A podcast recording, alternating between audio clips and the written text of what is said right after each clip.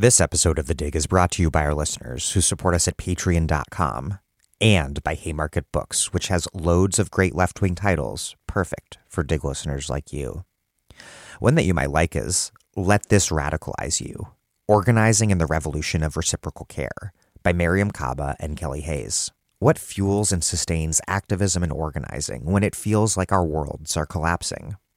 Let This Radicalize You is a practical and imaginative resource for activists and organizers building power in an era of destabilization and catastrophe. As Naomi Klein says of the book, this is a prophetic work, one that will be pressed with great urgency into the palms of friends and comrades, kin and colleagues, and anyone else ready to rise up against machineries of mass death. With great clarity and generosity, Hayes and Kaba model how participants in movements can be tough on systems while being gentle with one another and themselves, nurturing a counterculture of care as an integral part of building the next world. Find Let This Radicalize You by Mariame Kaba and Kelly Hayes at haymarketbooks.org, where U.S. and U.K. readers receive free shipping on orders over $25 and £25, respectively.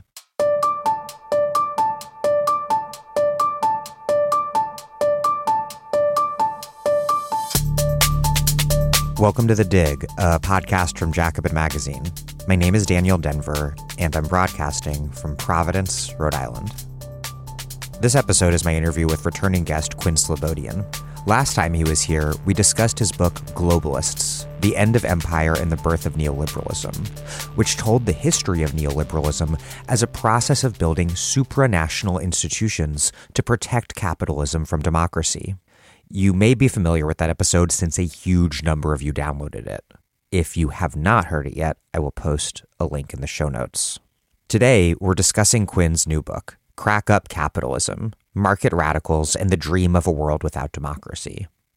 This book is about radical libertarians, including anarcho-capitalists like Murray Rothbard, who envision a world where the nation-state is broken into smaller units, a world of micropolities where capital mobility ensures that forms of governance by private property and contract outcompete popular sovereignty or socialism. But this isn't just a book about ideas, though it is certainly a book about ideas in part. It's also a book about how our world already looks a lot more like that anarcho-capitalist fever dream than we might have imagined. It's a world, Quinn explains, that's full of zones, places where rules tailor-made for capitalists prevail over the ordinary laws of the nation-state. From London's Canary Wharf, Dubai's Jebel Ali port, and Saudi Arabia's Neom, to Singapore, Hong Kong, and Shenzhen. And the internet, many anarcho-capitalists believe, is a new frontier of free real estate available for enclosure. But I do need to ask you for money before we get rolling. Because we have no paywalls and are dedicated to making every episode available to everyone, regardless of your ability to pay, we depend on support from listeners who can afford to pitch in to do so at patreon.com/thedig. One consequence of this model is that every week I must rewrite this portion of my introduction to appeal for your support. But honestly, I don't mind doing that extra 15 minutes of work because it's an opportunity for me to communicate to you about how The Dig works and what it takes to put the show together and keep it running. It means a lot to me that we can fund this show overwhelmingly through voluntary listener contributions. It's an unusual model, and it says a lot about you, our listeners, that it works. For listeners in the U.S., we also have mugs, tote bags, and books to send you in the mail. Listeners everywhere who contribute any amount at all get our wonderful weekly newsletter emailed to your inbox. Please contribute now. It really does mean a lot, and it's what keeps the show up and running. That's patreon.com/thedig. There's a link in the show notes. Click it now and donate. Okay, here's Quinn Slobodian, professor of the history of ideas at Wellesley College. He's the author of Globalists: The End of Empire and the Birth of Neoliberalism, and most recently, the book we're discussing today, Crack-Up Capitalism: market radicals, and the dream of a world without democracy. Quinn Slobodian, welcome back to The Dig. Thank you. Let's start by defining some things. Your book is about a set of radical, libertarian, authoritarian capitalists, including many self-described anarcho-capitalists. And it's also about a world that's been shaped in those people's vision far more than we might imagine, a world that's riven with zones of all sorts. But before we get to that world and all of its zones, let's talk about these people and the world that they want to create. Who are these libertarians and what do they want and believe? Well, the people who are at the heart of the book are more radical libertarians or neoliberals than the kind that we might usually encounter. So the last book I wrote figured heavily with people like Friedrich Hayek and Milton Friedman and the like. Those folks do make an appearance in this book.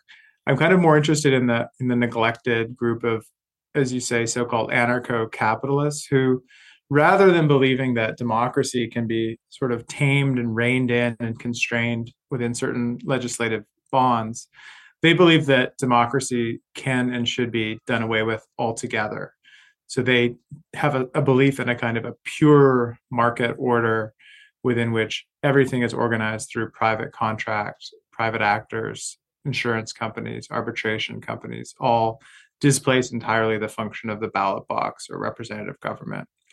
So that group is relatively small, but vocal, and I would say kind of increasingly influential and important over the last few decades, especially with the kind of rapidly accelerating financialization of our economy, the rise of the tech industry, the emergence of things like cryptocurrencies. The idea of a kind of a privately ordered reality, I think, has become more tangible and attractive to a lot of people. So the people at the heart of the book are those anarcho-capitalists kind of wandering through the last few decades and being attracted to the baubles and sheen of different versions of market utopia around the world. What is the difference or relationship between radical libertarians and neoliberals? Are they sometimes the same people? Well, it's a fraught question. The thing that I devoted a lot of attention to in my last book was to argue that, as many others have, that it's not helpful to think of neoliberals wanting to do away with the state altogether, right? That neoliberalism is best understood as a kind of evolving set of solutions to the problem of democracy, and that the state plays an important proactive role in encasing the market from challenges to the market order, and in often rolling out new kind of policies that produce more market-friendly outcomes and realities and make less likely more redistributive or socialist outcomes and realities. So that book was really about more like this mainline neoliberalism, which one can associate with Hayek, Friedman. We can think of the kind of construction of supranational institutions like the World Trade Organization and parts of the European Union as attempts to kind of encode this version of neoliberalism in the real world, or that's how it was seen by them. Within that kind of big tent of neoliberalism, which in my work and following the work of others, I associate with this thought tradition around the Mont Pelerin Society, there are these kind of radical libertarians who are more often at the margins who, as I just said, sort of think that the state can be abolished altogether. So because they are kind of eminent critics of neoliberalism, right? They are like within the world of the neoliberal religion, but constitute a kind of radical sect within it. It's hard to know where to put them. The same way I think that one wouldn't know where to put kind of breakaway sects of Christianity or Islam, right? When they take issue with the mainline version of the ideology, they sort of are of it, but against it in different ways. So the people in my book often would use neoliberalism as a kind of a curse word or a slur word, not dissimilarly to the way that the left would, right? They would see someone like Hayek as having betrayed the tradition of the market by conceding that one can have, regular elections or some degree of compensation for extreme hardship. They prefer Mises.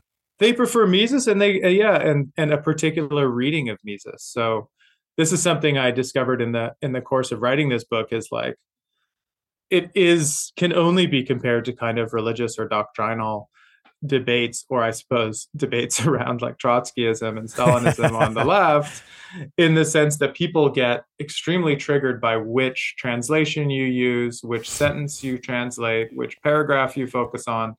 And in some cases, I found myself kind of like stumbling into this viper's nest of like internecine Misesian debates without even knowing I was doing so. So it got very emotional. But I do think that even with Mises read one way is just as similar to Hayek, in the sense that he also doesn't want to do away with the state. He believes in the kind of the usefulness and the utility in some ways, or at least the kind of utilitarian function of democracy in ways that the more purists, here we would probably point to Rothbard rather than Mises, indeed believe in the possibility of a truly stateless order.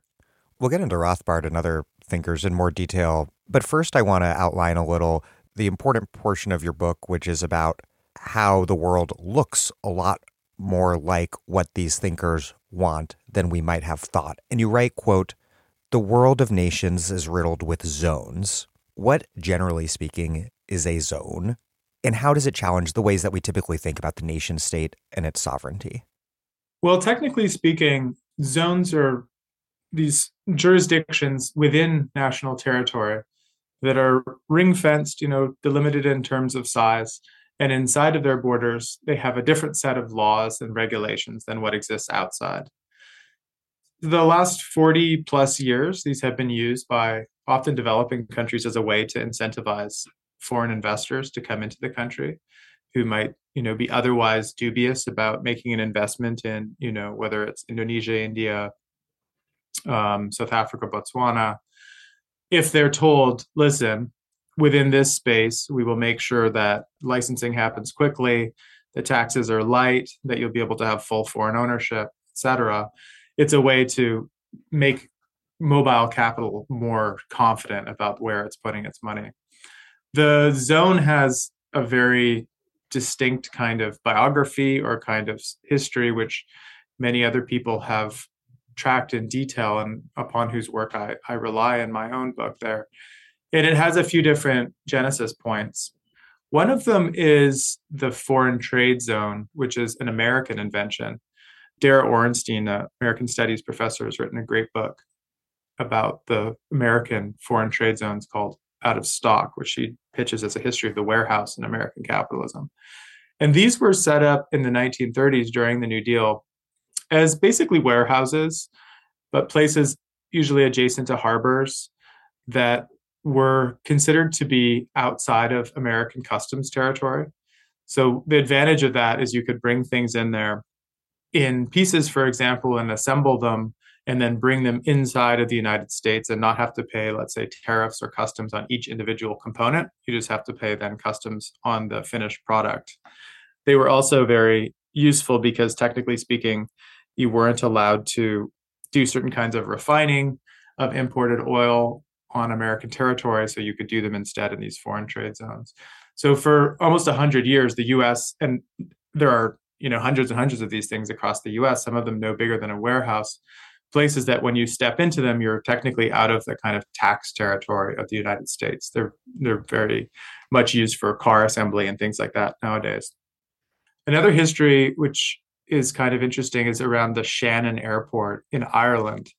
So in the early ages of transatlantic flight, you couldn't get all the way from, say, New York to London in one tank of gas. You had to refill once and sometimes even twice, which is what made Newfoundland briefly have a kind of an intense small site of cosmopolitan kind of leisure where people would have to get off the plane and wait for their plane to be refueled in Gander, I believe, in Newfoundland.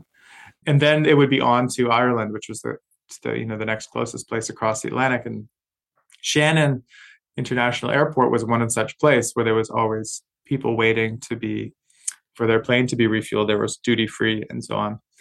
When the flights could go further, the fuel tanks got bigger. then Shannon became obsolete.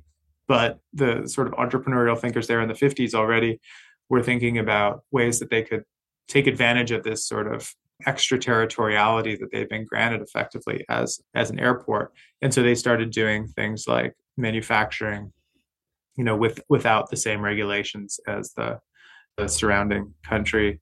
They started warehousing things and storing things that could be then, you know, kept outside of the space of the country itself. So that idea of like perforating the territory to allow for usually lower taxation, lower regulations, lower labor laws, also had places that sprang up early in Puerto Rico in the 1950s and 60s and Taiwan in the 1960s. But it really didn't take off if you look at a kind of a graph of these zones, which eventually were just called special economic zones. It really didn't take off until the late 1970s, which is when China adopted the zone as kind of the way with which it would open up its domestic economy. So the most famous certainly is Shenzhen, just across the water from Hong Kong. But the zones multiplied very quickly, and they were fascinating sort of laboratories for recommodification of land, recommodification of labor, right? Basically the reversal of communism in most of its tangible ways, but in very, very small pockets of land. So it was a way to not do, you know, all at once overnight shock therapy. Instead, you do this kind of hydraulic thing where you allow foreign investment and you allow foreign capital in, but only in very small places. And you sort of allow the different zones to effectively compete with one another for mobile investment and so on. So China would be the place where you really see the zone take off. The other place that I talk about in the book is in the Gulf, specifically United Arab Emirates, and specifically Dubai in part because they don't have oil of their own, nor do they have gas. Abu Dhabi has the oil and Qatar has the gas. So they had to figure out something else to do. And what they figured out was adopting this technology of the zone. The Jebel Ali free zone is still the most famous one. And inside of this set space, they said, you know, foreign companies can come in, they can own territory, they can do it, they can have access to our labor force, they can bring in workers from outside. And as you can see that, you know, what the zones then become are sort of places where a lot of the usual ideas of what a nation state is kind of get suspended, right? I mean, you often have ownership by people who are not from the country. You often have workers there who are working there who aren't necessarily from the country that surrounds them. You have the fiscal obligations and kind of legal obligations that are very different from what's around them. And the tendency, I think, has been to look at this as just kind of a bit of a freak or an abnormality of the way that global capitalism is operating. But my play in the book is to say two things. That one, actually, this is kind of the essence of the way that global capitalism is being organized in the last 40 years or so. These are the places with the highest intensity of manufacturing, the highest intensity of investment, the highest intensity of extraction. And if you look at them in another way of financial activity as well. And furthermore, they're acting as kind of inspirations for other kinds of political imagination. So the radical libertarians, the anarcho-capitalists that we started our conversation with are looking at these kind of workaday, kind of banal engineering fixes for capitalism and saying, what if we took that and made that into like a model for society as such? What if we made the zone rather than the nation, rather than the empire, the thing that was how we organized human life?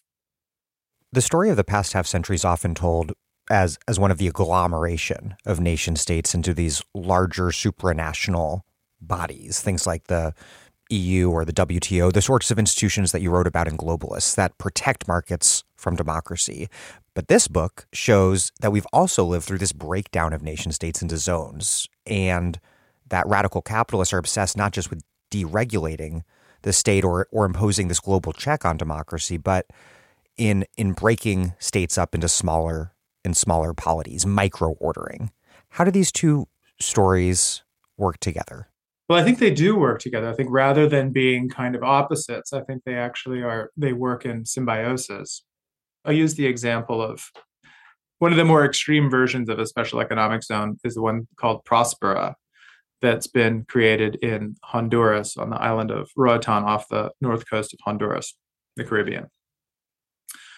This was self-consciously an attempt to kind of create a miniature Hong Kong in, you know, a country that has had its challenges of criminality and one-sided relationships with its larger economic neighbors, especially the United States and Canada to the north. And so the idea was, let's sort of effectively give away part of the territory, create a new set of laws to give a pretty extreme form of extraterritorial status to this small patch of land. On the one hand, that could look like a version of exit or escape, right? Like you're opting out of the nation, you're also opting out of kind of global oversight, you're opting out of international institutions and so on. But on second glance, it actually doesn't look like that at all. Why? Because for one thing, the people who are advising there on that place, Prospera, are people who are absolutely plugged into the sort of the top level of sort of global capitalist activity. So it's people from, you know, Ernst & Young, KPMG, the big sort of accounting and auditing agencies. It's people who helped to set up the Dubai International Financial Center. It's people who have experience actually navigating that kind of top level global coding of international economic law, who are also then attuned to the ways that you can take advantage of these small sites as places not to really opt out of or get away from, you know, international economic integration. Quite the opposite. It's about designing places that are plugged into even more directly networks of international economic integration, whether of financial services, trade, in some cases, even the migration of people in the sense of offering citizenship by investment or the ability to have a sort of a second electronic passport. So in other words, the story that I told in the last book about the emergence of supranational institutions designed to kind of protect global capitalism was shadowed by the whole time, the emergence of a kind of galaxy of small scale jurisdictions at the other end of the compass down on ground level as entities that were able to suck in, organize, redirect, reorient money, trade at the most optimum level. So the world of tax havens, which also comes up in the book, the kind of the second British Empire, as it's sometimes been called, this galaxy of low tax and no tax sites scattered around the world, often in strange islands and in the middle of nowhere, are not kind of working across purposes to what we would call, you know, top level globalization. They're actually the means by which that top level globalization actually operates. But I think you're right. And it was intentional on my part to kind of switch up the scales in this book because I was very dissatisfied with the way that the narrative was being circulated around 2016 and afterwards, which was this idea that since the Cold War was over, it was just a time of scaling up. Everyone was getting more integrated. You know, sites of economic activity were getting ever larger. And I think there was a kind of a delusion there about what that meant, that somehow there was an evenness or a kind of a smooth openness that, quote unquote, we were all enjoying. And then that was suddenly rudely disrupted in 2016 by the vote to leave the European Union by the UK and the election of Trump and the trade wars that followed. So there was this idea of like, once we were united and now we have become fragmented again. And that is just bad empirically as a way to describe, I think, what happened in the last few years, but also bad empirically to describe the world that we inhabited before that supposed rupture out of the blue in 2016. So using the work of geographers, especially using the work of anthropologists, certain kinds of historians, it was possible to kind of try to reconstruct this more granular subnational world of enclaves that animates the book to show how, in the words of someone like David Harvey, you know, the way we need to think about power and money in the 21st century is a constant oscillation between the kind of territorial logic of states and the more molecular logic of capital accumulation, that these things are always kind of working with each other in new and often surprising and novel ways. And the creation of these small little places that offer one particular service. Here's a place you can go and do a medical experiment without regulation. Here's a place that you can put your money without your corporate profits, without taxation. Here's a place that you can sew tags onto underwear while paying someone at pennies an hour. These are all sort of signs of the metabolism that happens between, I think, the world of capital and the world of states. So just as if you look closely enough at a forest floor, right, you see a lot of variegation that might have once looked like a smooth green space or a smooth brown space. The idea here, too, I think, was to look very closely, to put the kind of territory under the microscope and find all the zones inside of the nation. These radical libertarians do not try to make any sort of argument that some pure form of capitalism is real democracy. These figures are resolutely and explicitly anti-democratic. And for some, you write, quote, contracts would replace constitutions and people would cease to be citizens of any place, only clients of a range of service providers. These would be anti-republics, private ownership and exchange displacing any trace of popular sovereignty. But these figures do argue, I think, for some particular vision of freedom, that one expresses their preferences by exit rather than voice or vote. But first, what is their issue with democracy? We sometimes think of bourgeois democracy as capitalism's natural form of governance. Your book, though, strongly suggests that this is not always the case. What's going on? Well, I think that's where, it's helpful to think about the world that the Hayeks and the Milton Friedmans inhabited versus the world that the kind of Peter Thiels and the Patry Friedmans inhabit and circulate in. I think that it's certainly true that if you think about a world of the mid-20th century, a world of Fordism and large industrial working classes in the global north, and the need to kind of organize things at scale such that you can get the iron ore from the hills into the blast furnaces and then get that steel, down the river to build the bodies of the automobiles or the train cars and then lay the tracks, right? There's a kind of gargantuan organic quality to industrial capitalism that even the kind of Hayeks and Friedmans, although they thought that democracy also was potentially corrosive of the smooth functioning of that machine or that kind of, lumbering kind of automaton. Polanyi talks about that as a kind of a golem. I think they nonetheless were respectful of the fact that democracy played a necessary legitimating function in keeping kind of collective politics, rumbling along and trundling along, that it was very hard to kind of get rid of the idea of popular sovereignty as the kind of hardware of politics, of the political side of political economy.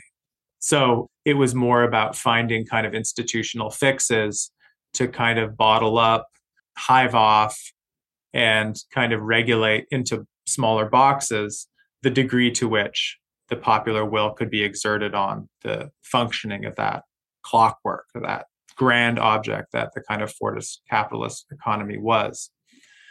The thing about my anarcho-capitalists in this book is they're somehow simultaneously both deeply pre-modern in the way that they think about things and kind of, if I can use the term, postmodern in the sense that they don't think about the world from the point of view of kind of like mid-century United States or Britain or mid-century Germany. They don't think about the Fordist world or the industrial world as the primary referent. Instead, they kind of think about two very different worlds. They think of the world of the medieval kind of mode of production, or even earlier, like barbarian model of sort of Central Europe, or even the kind of Roman or Greek model that, someone like Perry Anderson describes the Roman economy as a slave mode of production, in the sense that it was entirely premised on having a large unpaid group of laborers involved who had no political rights whatsoever. Those are the sort of worlds that I think that extremely radical libertarians sort of orient themselves towards.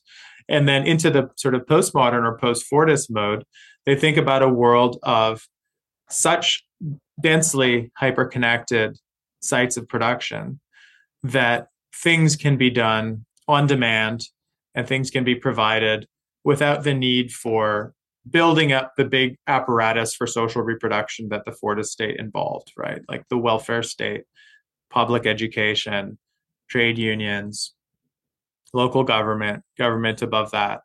However, falsely, let it be said at the outset, I think they misperceive reality.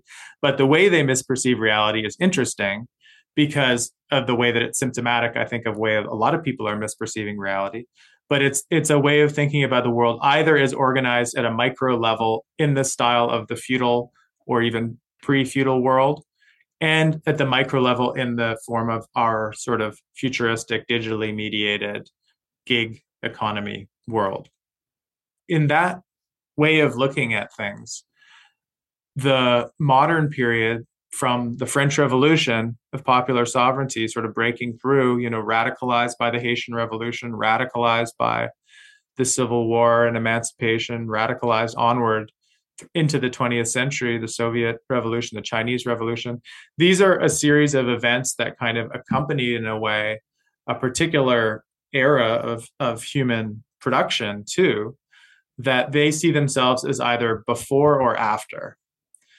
In that sense, if you're going to reorganize the world at a micro level, if that's your dream, and it is their dream, then democracy ceases to be the kind of necessary legitimizing language for mass politics, because it's not, what they're proposing is not mass politics. They're proposing micro politics. And within micro politics, different arrangements can function. And what makes this group, I think, kind of interesting and in some ways productive to think with is that they are great believers in sort of the diversity of political possibility. Meaning, if you think you want to crack up the United States into 10,000 miniature units, you take for granted, and they will say explicitly, that some of those units will be, you know, radically redistributive. Some of them will be, you know, 100% direct democracies. Some of them will be anarcho-communist in the left sense. Some will be fascistic and white supremacist. Others might be black supremacist. This is what they will say every time that someone accuses them of intolerance or having only one template for the world, is that democracy is just one proposal for organizing humanity that happened to have had a moment when the organizing of large groups of people was necessary towards large ends, and that we're no longer in that moment. This vision of capitalism without not only democracy, but also without modernity, why does that add up to an at least purported opposition to the nation state? You write, quote, "Their goal has been not to take a wrecking ball to the state, but to hijack, disassemble, and rebuild it under their own private ownership." Is the attack on the very idea of nation states, is it more of a smokescreen then, if what they really want actually is a particular sort of nation state? Because to briefly return to our discussion of Honduras, the zone there was all premised on a good old-fashioned right-wing coup, which in 2009 put people sympathetic to their agenda in charge of the Honduran nation-state. It's still the nation-state that's the scale of governance that connects the microzone to these global networks of capital. Yeah, no, that's a great observation. I think that it really is a question of if nation states are going to accommodate and be tolerant of radical internal diversity of arrangements, including allowing for maximal level of foreign ownership, including in the extreme version of the Honduran model that was passed and then struck down by the Constitutional Court originally, these zones were going to be given not only the ability to make their own laws, have their own courts, have their own police systems, but they were also going to be able to negotiate trade deals independently as if they were sovereign nations of their own. So completely agree with you that if there are nation states willing to kind of renege on the normal expectations of foreigners within their borders to that level, then the model of the nation state per se is not the obstacle, or that's not the essence of what's being imposed.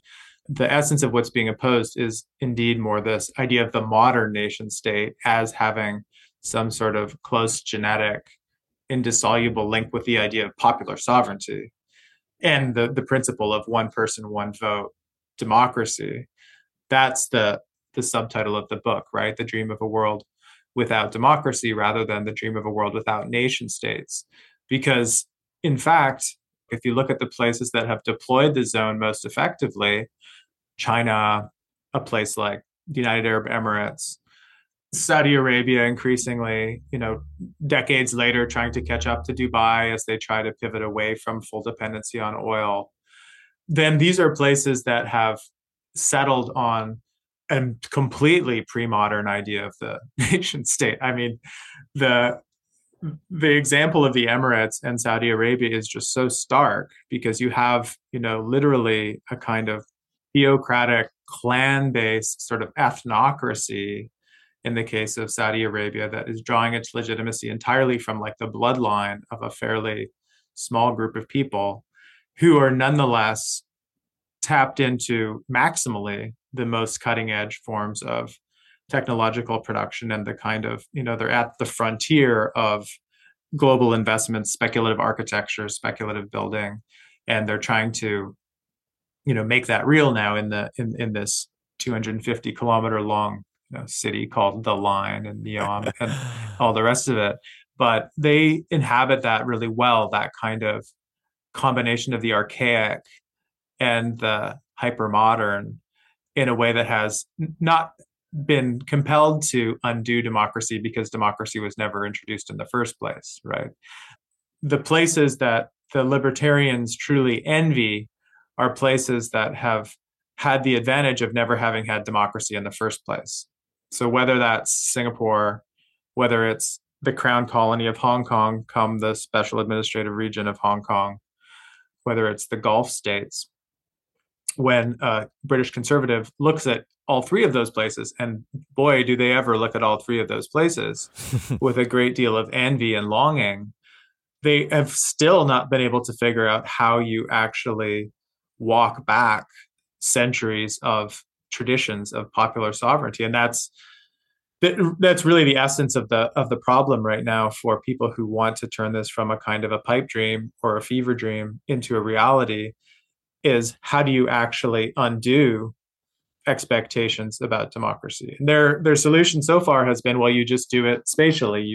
You designate small areas in which that's the case, whether it's the area that became Canary Wharf eventually in London, or the many enterprise zones and free ports designated around the United Kingdom. But then the next election comes around and often those very policies get overturned or something happens. So never having democracy in the first place is really the dream for these radical libertarians, rather than being forced with a much more awkward challenge of trying to dismantle what already exists. Hence, Murray Rothbard's, ringing call to repeal the 20th century. Repeal this 20th century because, well, you go back to the beginning of the 20th century. Not only was there no income tax, which was a very fond dream for him, nor was there a Federal Reserve, but you didn't even have full emancipation of the country, right? You had Jim Crow laws and huge constraints on the ability for people to actually vote. It's effectively still a male property supremacist society at the turn of the century. The core of this is not a problem with nation states. In some ways, the vision that many of them have is to kind of multiply nation states endlessly. You could think of many of these small, often ethnically defined spaces, subnationally organized, as just kind of the Wilsonian principle run amok. But yet still often depending on that larger polity, whether in the case of the coup in Honduras or in the case of Saudi Arabia, its ability to forcibly relocate 20,000 Bedouins in order to create this mega project that will be governed by shareholders instead of the Saudi state, it's still relying on the repressive force of that Saudi state. That's right. It's still embedded inside of that larger structure and reliant entirely on its repressive apparatus. But I think it's not a universalist, right? So the idea is not quite that, as with the French Revolution, right? Here is a new template for organizing human social life. You know, from now on, there will be something called human rights. They will be universal.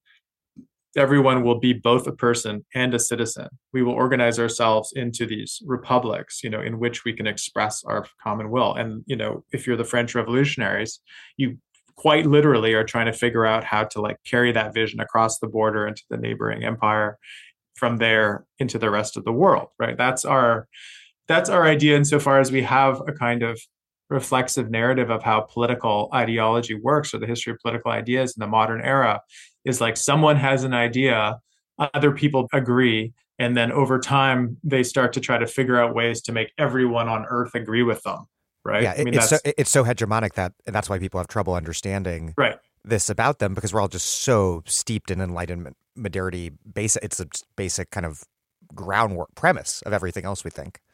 Exactly. And I think that even for those more mid-century neoliberals, the kind of Hayek types, there is still a trace of that. I think, and not a trace of that, there's a strong strain of that, this idea that this is the correct line, and it may be difficult. I mean, this is then where the fault lines appear in the neoliberal movement is like, are all humans equally capable of being market actors? You know, and that's what I write about in Globalists, is some of the more conservative members of the neoliberal movement sort of having their doubts that people from non-white races, quote unquote, can actually be market actors, or whether or not they need to be simply sort of contained and kept at a distance from the more civilized world, again, quote unquote. But they still do have that universalism. What I think is challenging, but also, you know, interesting about the true anarcho-capitalist proposal is that it makes no claims on the organization of the world as such, nor does it sort of offer a recipe to humanity for its salvation. In fact, it's the opposite in the sense that it thrives on variegation and diversity, right? It needs there to be the coeval existence of many different forms of production and social organization, so that the people who are at the top of the pyramid can profit off of it. The venture capitalist visionaries, such as they are, people like Balaji Srinivasan, you know, why isn't he worried about how you organize a blast furnace and a community around it, and, you know, keeping people alive long enough to produce another ton of iron for the steel mills? Well, because he just assumes that another part of the world will be taking care of that under whatever kind of arrangement works for them, and that he will be at the other end of the global value chain, kind of surfing the most value-added stuff, commissioning people to write the designs for whatever new product will be created with that steel. And meanwhile, like probably an authoritarian country like China will be doing the dirty work of the steel production, and they'll just buy it from them, which is what? I mean, that's just capitalist ideology as a political proposal, which, as you say, usually we've been for the 20th century trying to figure out the ways that liberalism and bourgeois ideology cloaks the raw self-interest of capitalists inside languages of rights, inside languages of the social, inside languages of humanity as such, inside languages, above all, of democracy. And the challenge of critique has often been to show how those terms can, as you were saying before, kind of offer a kind of smokescreen or just provide ideological cover for the material interests inside of them. Anarcho-capitalists are like, no more smokescreen, no more ideological cover. We're just saying the way that capitalist logic works in the world, and we're just calling that politics. And when you think of it that way, then, you know, combined and uneven development, not a problem at all. You need it. Let's get more of it. And let's also get more of that in the political realm too, because then there's more arbitrage available. There's more plays available. And why that's also, I think, hard to get our head around. You know, you said it like we're just kind of bound to the Enlightenment ideal. Absolutely. We are still, I think, and now often in ways around climate, enchained to this idea for good reason of all being somehow on the same timeline, right? We're all walking along the same timeline. Some countries and regions are maybe further back if you want to think about the movement toward growth or being an emerging market rather than an industrialized economy. But everyone is kind of, you know, plodding along this same path.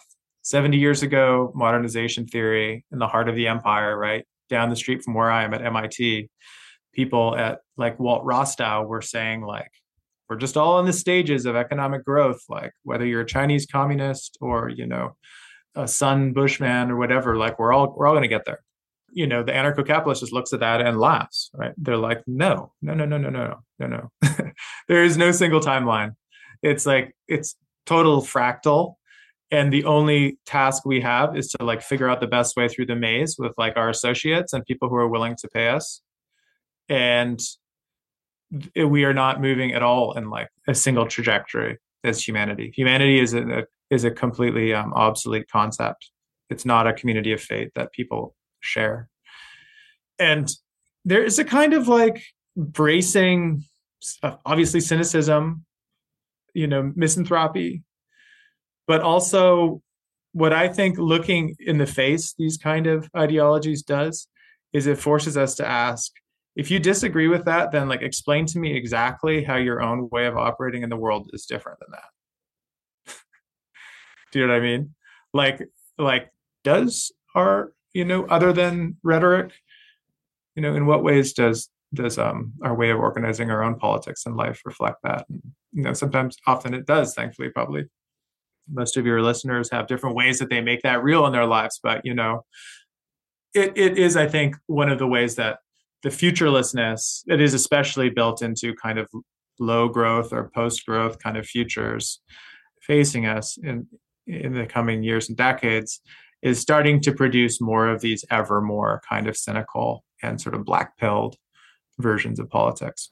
Yeah, because this notion, like you just said, that we don't have a common fate on one level is contradicted by the objectively shared ecological reality of climate change, but then it's also maybe not contradicted by it if we take it as this terrifyingly self-interested realist approach. Well, I mean, I think climate stuff is a perfect site to show that contradiction in action, because literally the most cliche thing that one can say for the last several decades is the sentence, global problems require global solutions. And this is the premise of the meeting of the COP to discuss climate policy. Everything from kind of nuclear non-proliferation to humanitarian measures is based on this idea. These are problems that face all of humanity. Therefore, we need to think about them as a world community. But the only progress that has been made has been more towards the re-entrenchment of kind of national borders and national self-interest, whether it's promoting green energy that's produced domestically, carbon border adjustment taxes that help domestic products rather than globally made products. That, you know, the nations still remain the ways that politics actually advances, rather than the still nebulous and evasive and elusive space of the so-called international community. So I think that, you know, we got a dry run of this in COVID, that like when humanity is faced with a shared threat, we might not revert immediately to kind of a dog-eat-dog world, you know. In fact, we didn't at all, but we did immediately go very local. We reduced down to more mutual aid collectives at the level of the neighborhood, the town, sometimes the state, sometimes the region, at best the nation. But that idea that, you know, future existential crises will produce ever more senses of humanity as a single unified actor, I think it's hard to square with, you know, what we've already seen. What does exit mean for these figures? Do they really believe that all individuals possess the power to exit? Or is that a freedom for just the super elite? What sort of vision of freedom is that? Milton Friedman's grandson, Patry Friedman, a master of PR, you know, very much helped by the fact that he knows very wealthy people in Silicon Valley, but also just at the magazine profile level, hugely helped by the fact that he's Milton Friedman's grandson. And the idea that he was pitching around 2009 was that they were going to build offshore polities on disused platforms or floating barges and use these as places for whatever, you know, selling new citizenships, having kind of lower, no tax sort of financial activity, offshore gambling.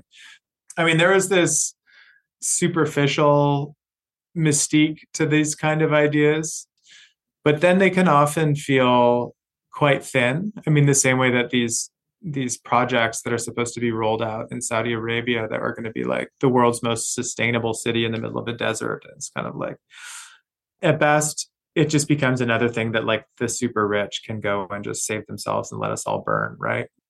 So I didn't want to write a book just about that, more to break with what the political economist Hedley Bull sort of famously called the tyranny of existing concepts.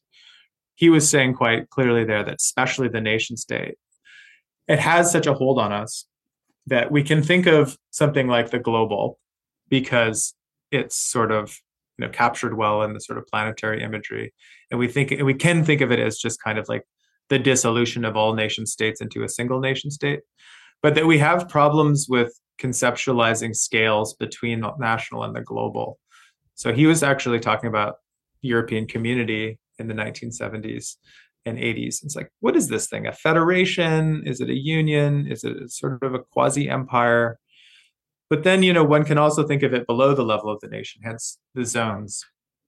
And what I tried to roll out in the book is examples where the thought was actually presented of making this fragmented territory something that might actually come into existence and become kind of a dominant form. Probably the chapter that I'm the most proud of in the book is the chapter on South Africa. And I had never heard about this, and nor after reading, you know, a lot of books about South African history did I find that anyone else had really written about the example that I talk about in that chapter. I had definitely never heard of it. Yeah, no, exactly. and that's strange because it turns out that the person who I wrote about in that chapter, Leon Lowe is his name, had written with his wife, Frances Kendall, written a book that was, until the publication of Nelson Mandela's memoir, the biggest political bestseller in modern South Africa. So and their idea was what they called the Swiss solution. And they thought that South Africa should just be shattered up into, you know, hundreds of Swiss-style cantons. Within each of these, there should be total internal self-rule. They should be able to make their own laws about who gets to live there, who gets to be there, travel through, and that there should be almost no central government. So the federal government should just basically, you know, patrol the outer borders, maybe go to the UN. But beyond that, no redistribution, no central taxation system, totally decentralized. And why they wanted to create a South Africa that looked like this was because they thought, and they said it openly, as Lowe was quoted in Time magazine saying he wanted to give the opportunity to let the black tiger out of the cage without the whites being eaten.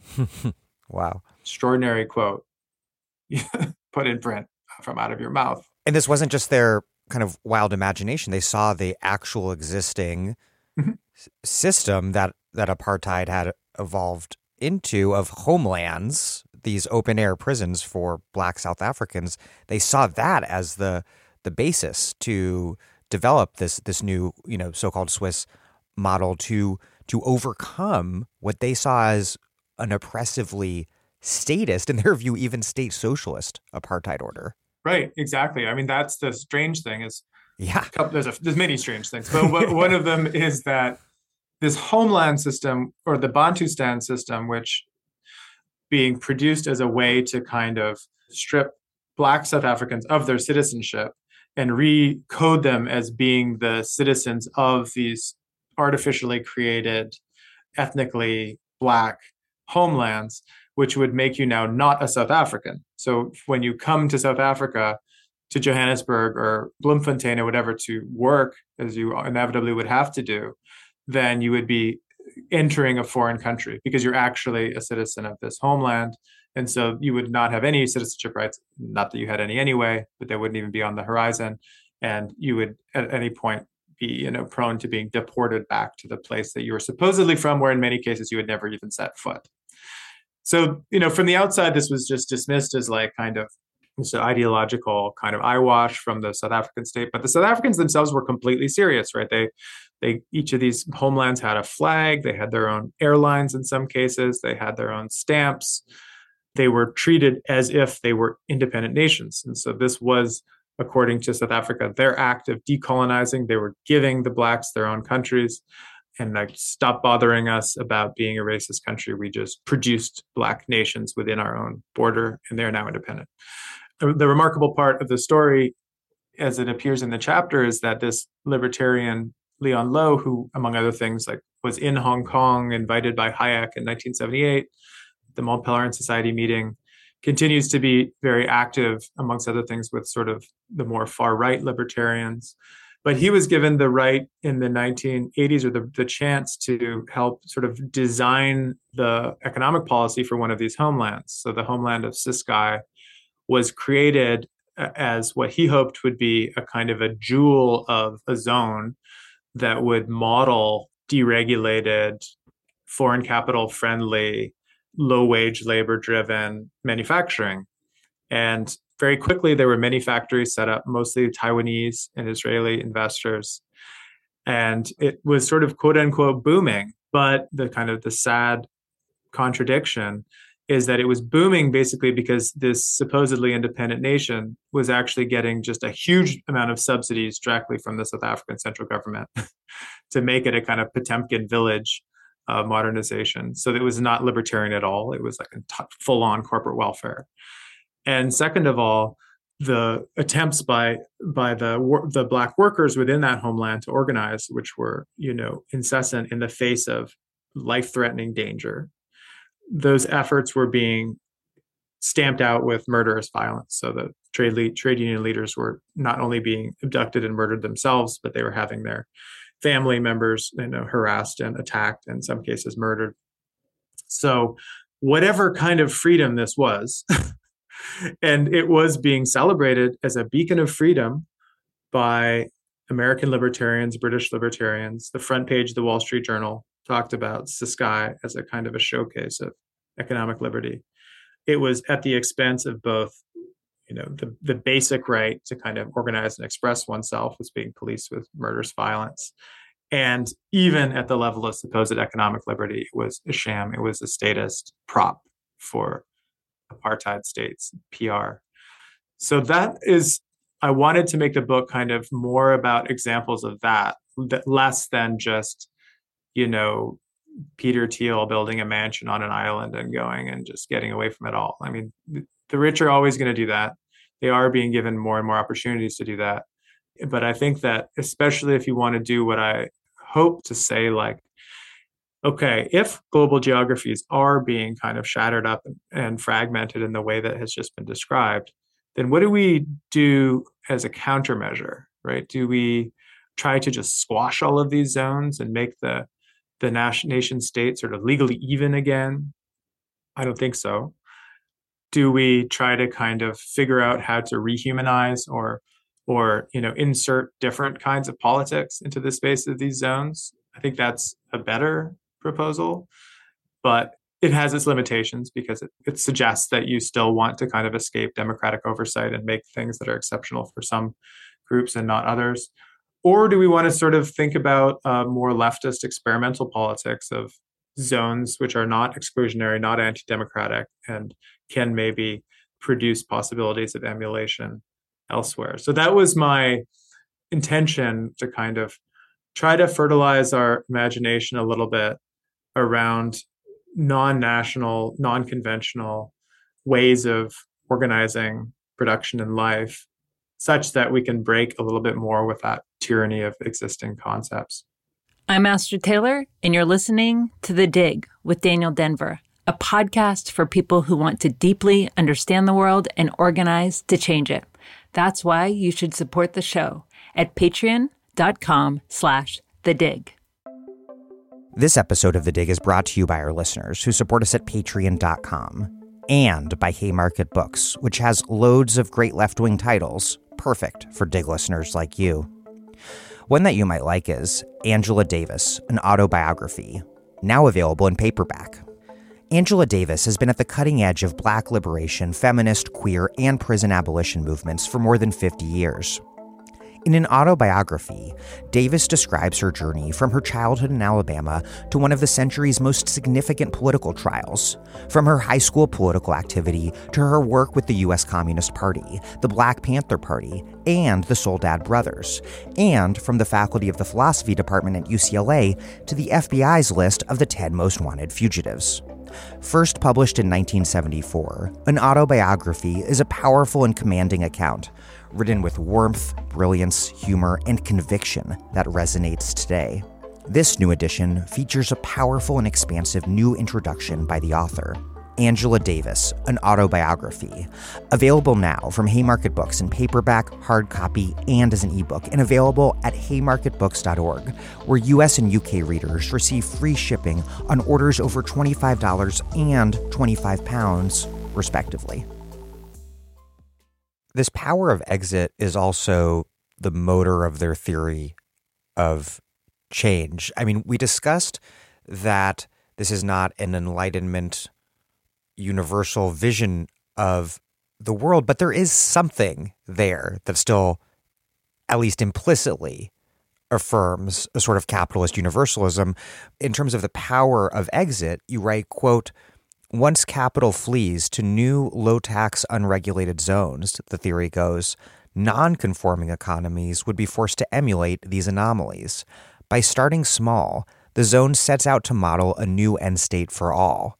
How is this capital flight-induced theory of change supposed to operate? And then how does it relate to the more mundane, general, long-standing logic of capital mobility that we're all too familiar with, which is that we have a system where capital flight effectuates capital discipline? Yeah, I mean, that part of the argument, I think, is probably the easiest to prove or demonstrate. And it's the kind of thing that, for sure, people like Emmanuel Saez and Gabriel Zucman and Thomas Piketty, by putting taxation back at the center of our idea of ethics and politics, they've really, I think, made this more tangible for people in I think, a very helpful way.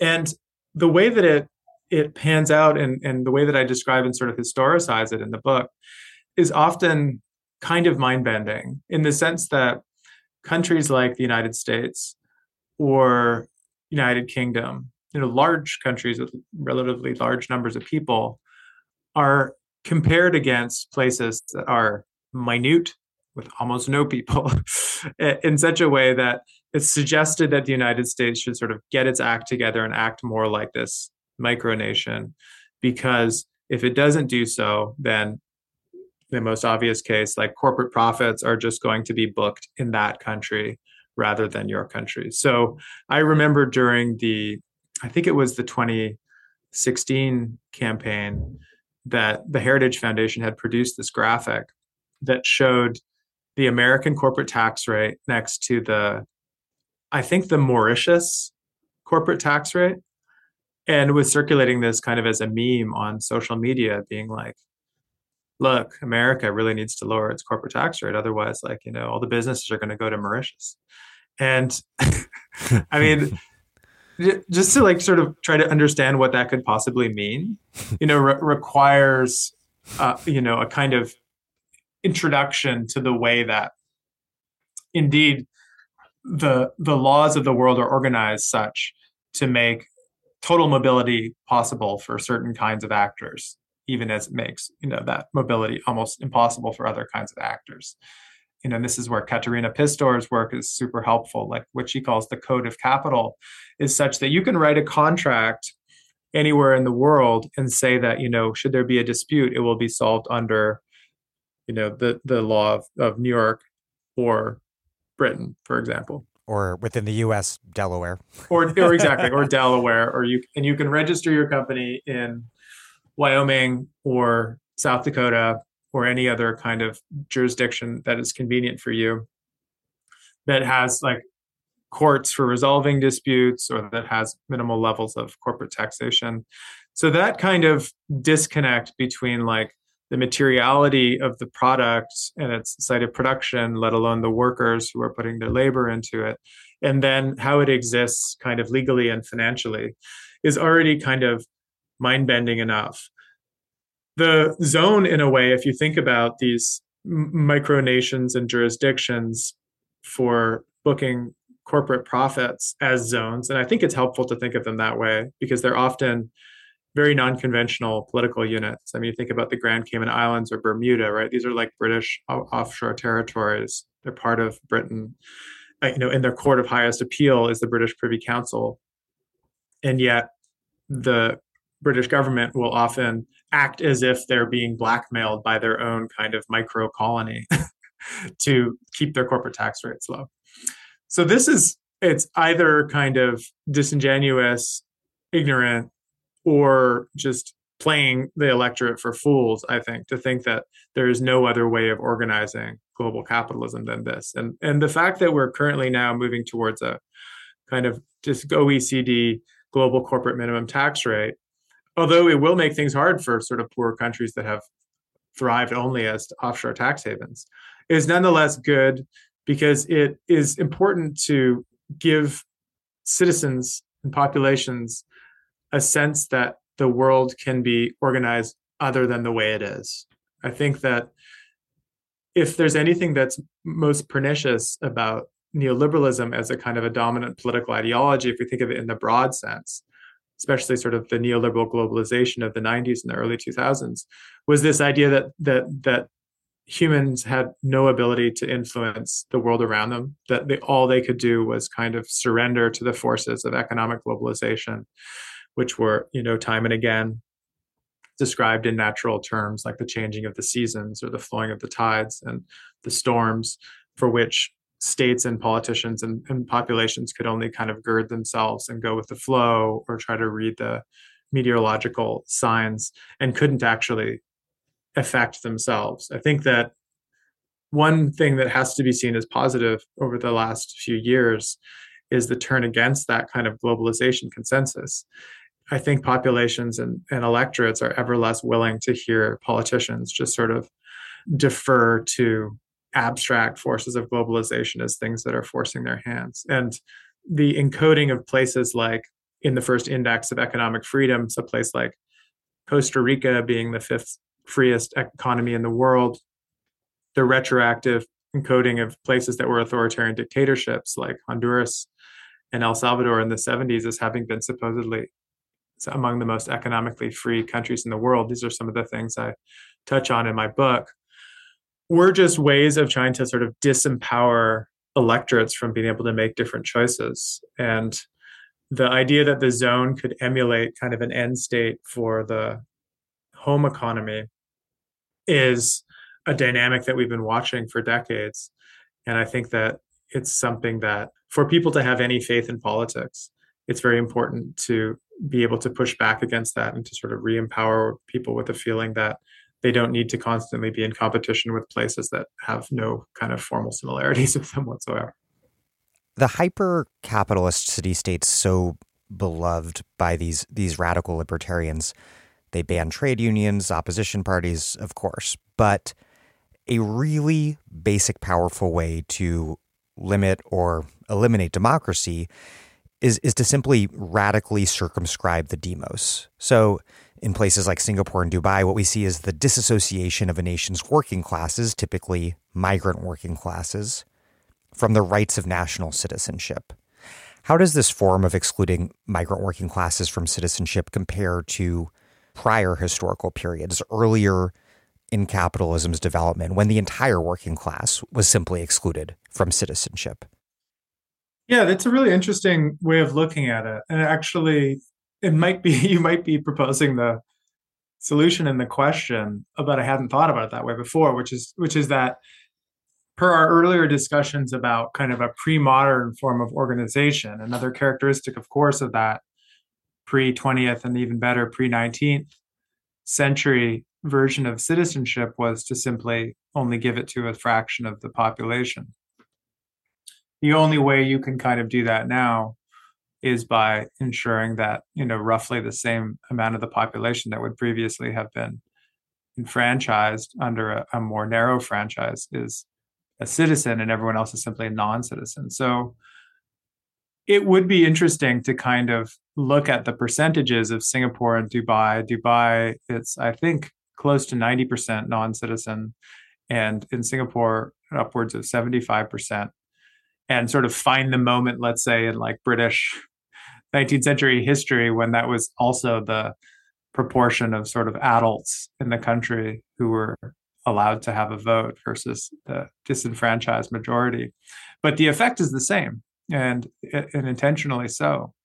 And it's in fact one of the things that is most striking to me about the constant envy that right-wing, I'm thinking specifically of the British conservatives, feel about places like Singapore and Dubai is, how do they propose to solve that not insignificant problem, which is having a completely disenfranchised majority of residents in the country, when their own electorate tells them again and again that part of the thing they're really worried about is high levels of immigration.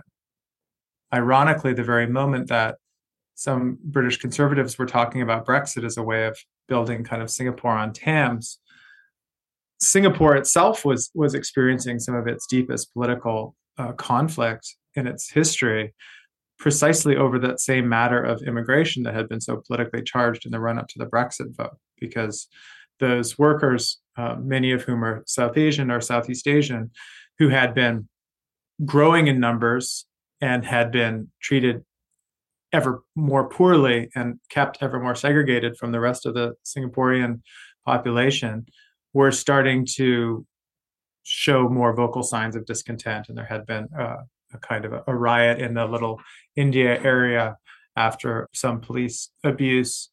And Singaporeans themselves were starting to say, wait, maybe this proportion of non-citizens to citizens is getting unmanageable.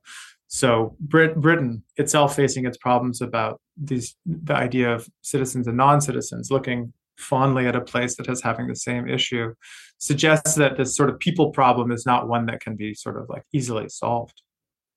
On the one hand, like, anarcho-capitalists can say, hey, sure, we can have white nationalist and black nationalist microstates. There'll be room for everything in a world of 1 million microstates, and you can choose what microstate suits you and, you know, contract with that microstate. But as is already likely pretty obvious to listeners, radical libertarians, in fact, are proponents of a profoundly reactionary racial and civilizational politics. And Murray Rothbard, the American founder of anarcho-capitalism, perhaps offers the purest distillation of that. Who was Rothbard, and how did he combine his radical paleo-libertarian vision for small-scale governance carried out through private property rights, contracts, and markets with a paleo-conservative politics of just nakedly unreconstructed white supremacy, a politics of proto-Trumpian figures like Pat Buchanan, Sam Francis, and Peter Brimlow? Yeah, so he is quite the character. He was born and raised in New York City. And is Jewish. Was educated at City College and then Columbia University in the 1940s and 50s. Came of age right in the same time as what you would think of as like the New York intellectuals, of kind of like Irving Howe and the people who started things like the Partisan Review, many of whom were Stalinists, many who then became Trotskyists. And it was a time of great foment on the left, obviously, intellectually in New York City. He was different in that he was pretty consistently someone who was on the right, was anti-socialist, was in Ayn Rand's circle in the 1950s and early 60s, the same time that Alan Greenspan was, and becomes interested in the question of race in the 1960s as the new left begins to sort of rumble across university campuses.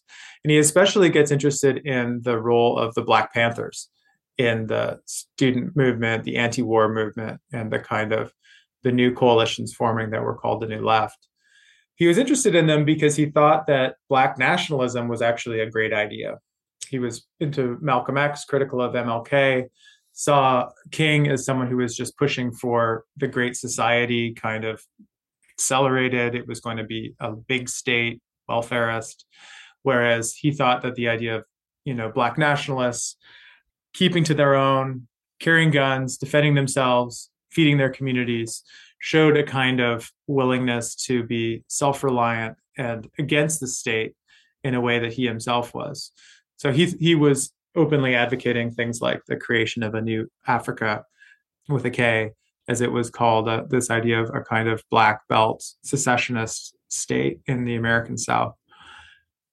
And basically only fell out of love with the Black Power movement in the early 1970s when, in his opinion, there was just too much cross-racial organizing happening, and especially in sort of working class formations where black workers and white workers were working alongside one another. He just finally got fed up and he was like, this is not how I expected it. This is supposed to be a kind of white people organized with white people organized with black people. That could be the basis of a more anti-state form of organization that could come closer to what was already for him, his kind of anarcho-capitalist ideal of private ordering. So he spent then from the 60s, after he fell out of love with the left in the early 70s, for the next sort of 20 years or so, he was busy doing a lot of things, including co-founding the Cato Institute with Charles Koch and others when it was still in San Francisco before it moved to DC. And in a lot of his writings, often ranging further back in history. So he wrote like a multi-volume history of the early United States. He wrote about things like the kind of Irish Gaelic clan model of self-organization. He was deeply romantic about the American frontier and the kind of homesteading possibility, because he basically adhered to like a Lockean natural right idea of finding a scrap of territory, mixing your labor with it, and making it your own.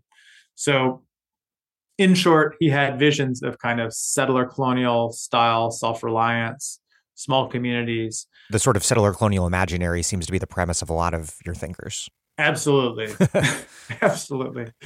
In the sense that supposedly all you need is sort of like land and freedom from the state, and you can do your thing.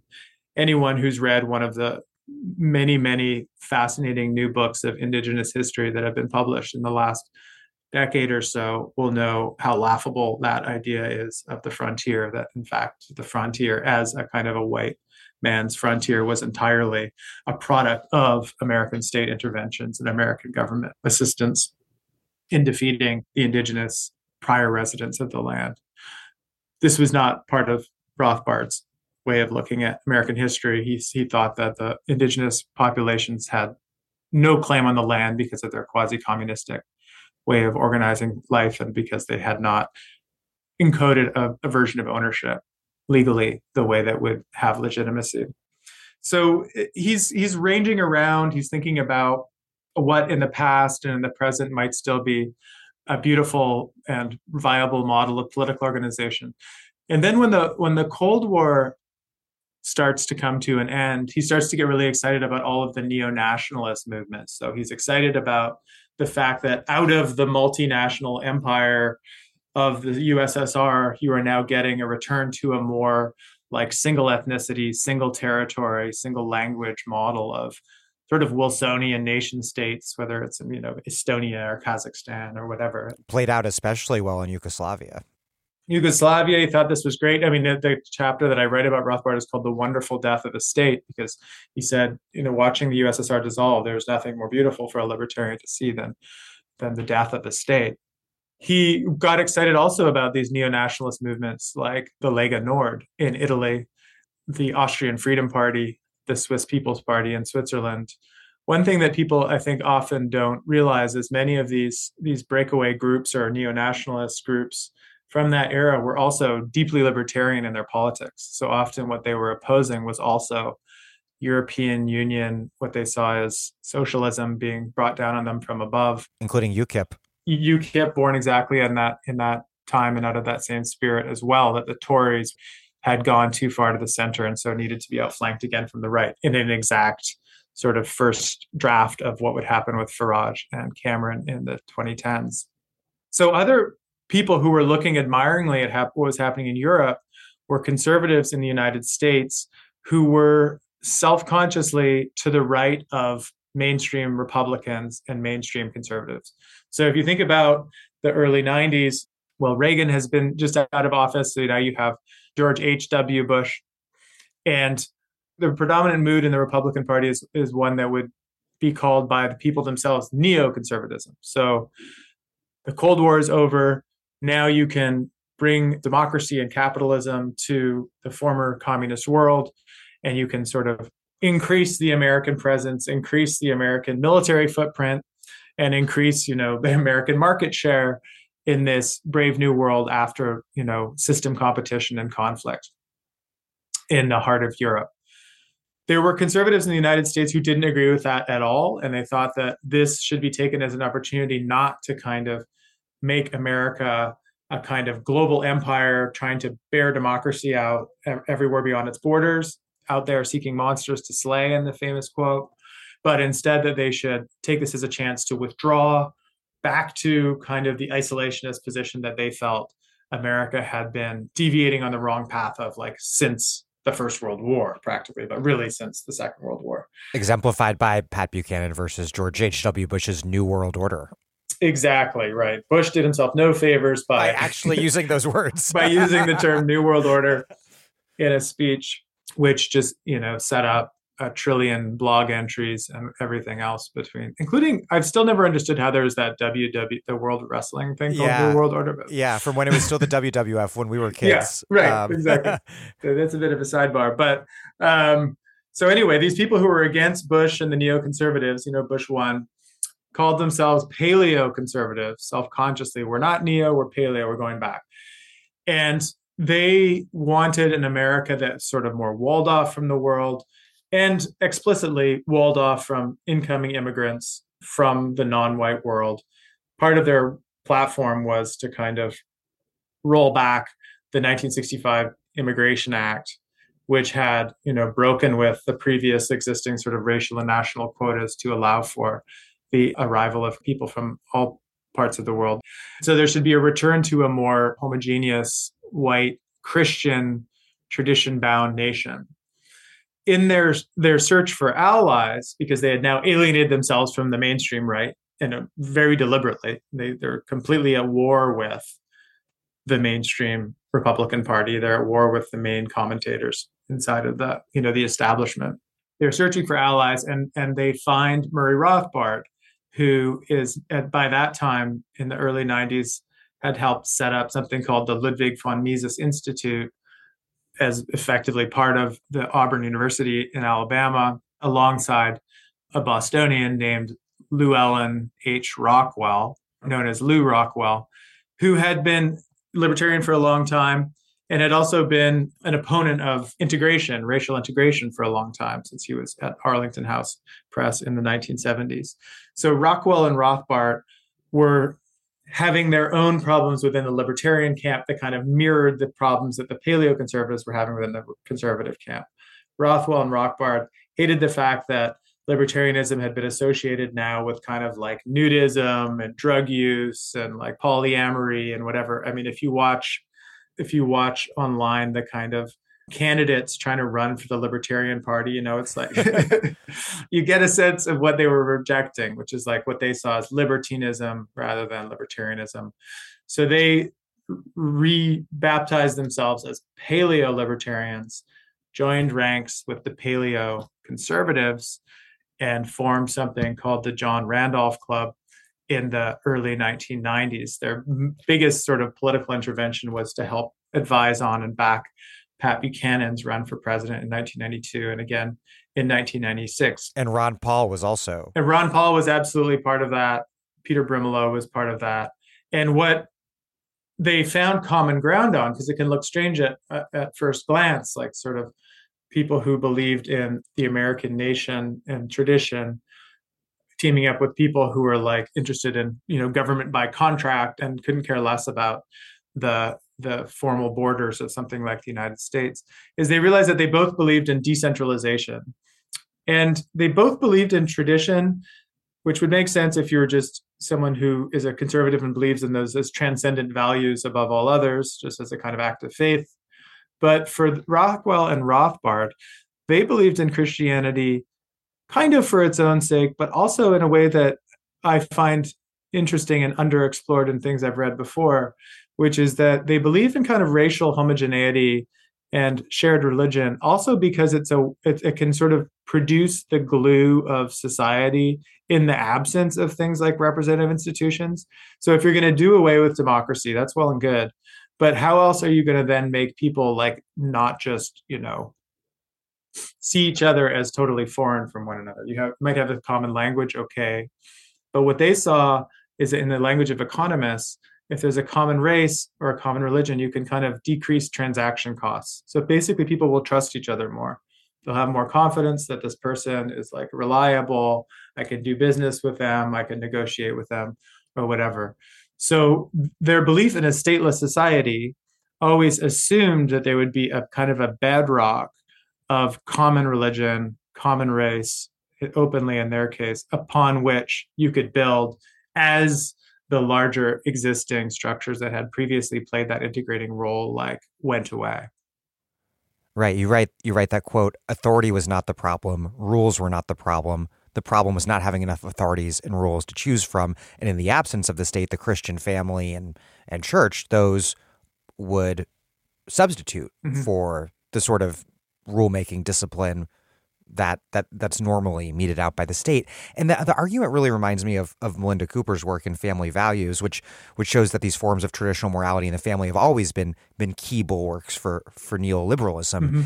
And also, this particular blending of traditional authority, private power, libertarian ethos, that extends both to personal morality and choices and economic arrangements also reminds me of and strikes a similar chord as, I think, the modern conservative movement just more generally, the classic three-plank conservative fusionism created by Frank Myers and others in the pages of the National Review.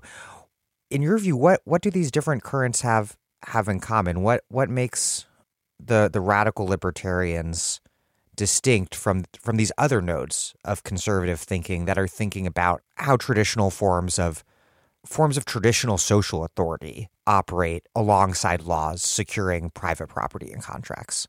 I mean, there's definitely a similarity with what, you know, was called fusionism.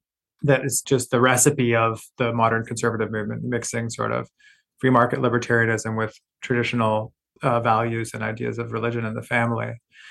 What I have sometimes called in other things the new fusionism, in which Paul Gottfried, the coiner of the term, the alternative right, who is very much at the center of this new Paleo Alliance and the John Randolph Club, also called the new fusionism in the late 1980s, was a radicalization of that existing tradition, often through, and here's where it kind of gets interesting, is an appeal to science rather than just religion. So in particular, Gottfried was picking up on the fact that Thomas Fleming, who was one of the founders of the League of the South, which I can't help but telling listeners was originally drawn as a kind of inspiration from Lega Nord, League of the North. They called themselves League of the South. It's a neo-Confederate movement in the American South. Tom Fleming, rather than just talking about kind of God and morality or whatever, he was actually in the 1980s already talking about E.O. Wilson and sociobiology. So why is it that we tend to move into groups that are more like one another? Well, he would appeal to someone like Wilson, the you know, originally the entomologist and natural scientist, who would be saying that, well, there are sort of forms of kinship that work in the animal world. And as humans, we are also animals. Therefore, it makes sense that we form into these small troops and find it easier to transact and cooperate in these groups. So there's appeal to that kind of science, sociobiology. But then most importantly, and this is a big deal in the early 1990s, there's a resurgence of IQ-based racism. And the most important exemplar of that is, of course, The Bell Curve by Richard J. Herrenstein and Charles Murray, published in 1994, which Murray Rothbard said himself sort of like, you know, completely animated the John Randolph Club. The paleo conservatives and paleo libertarians were completely magnetized by this book. They were excited about the fact that this had broken into the mainstream, that it had taken the arguments of the fusionists, the traditional fusionists, one step further, right?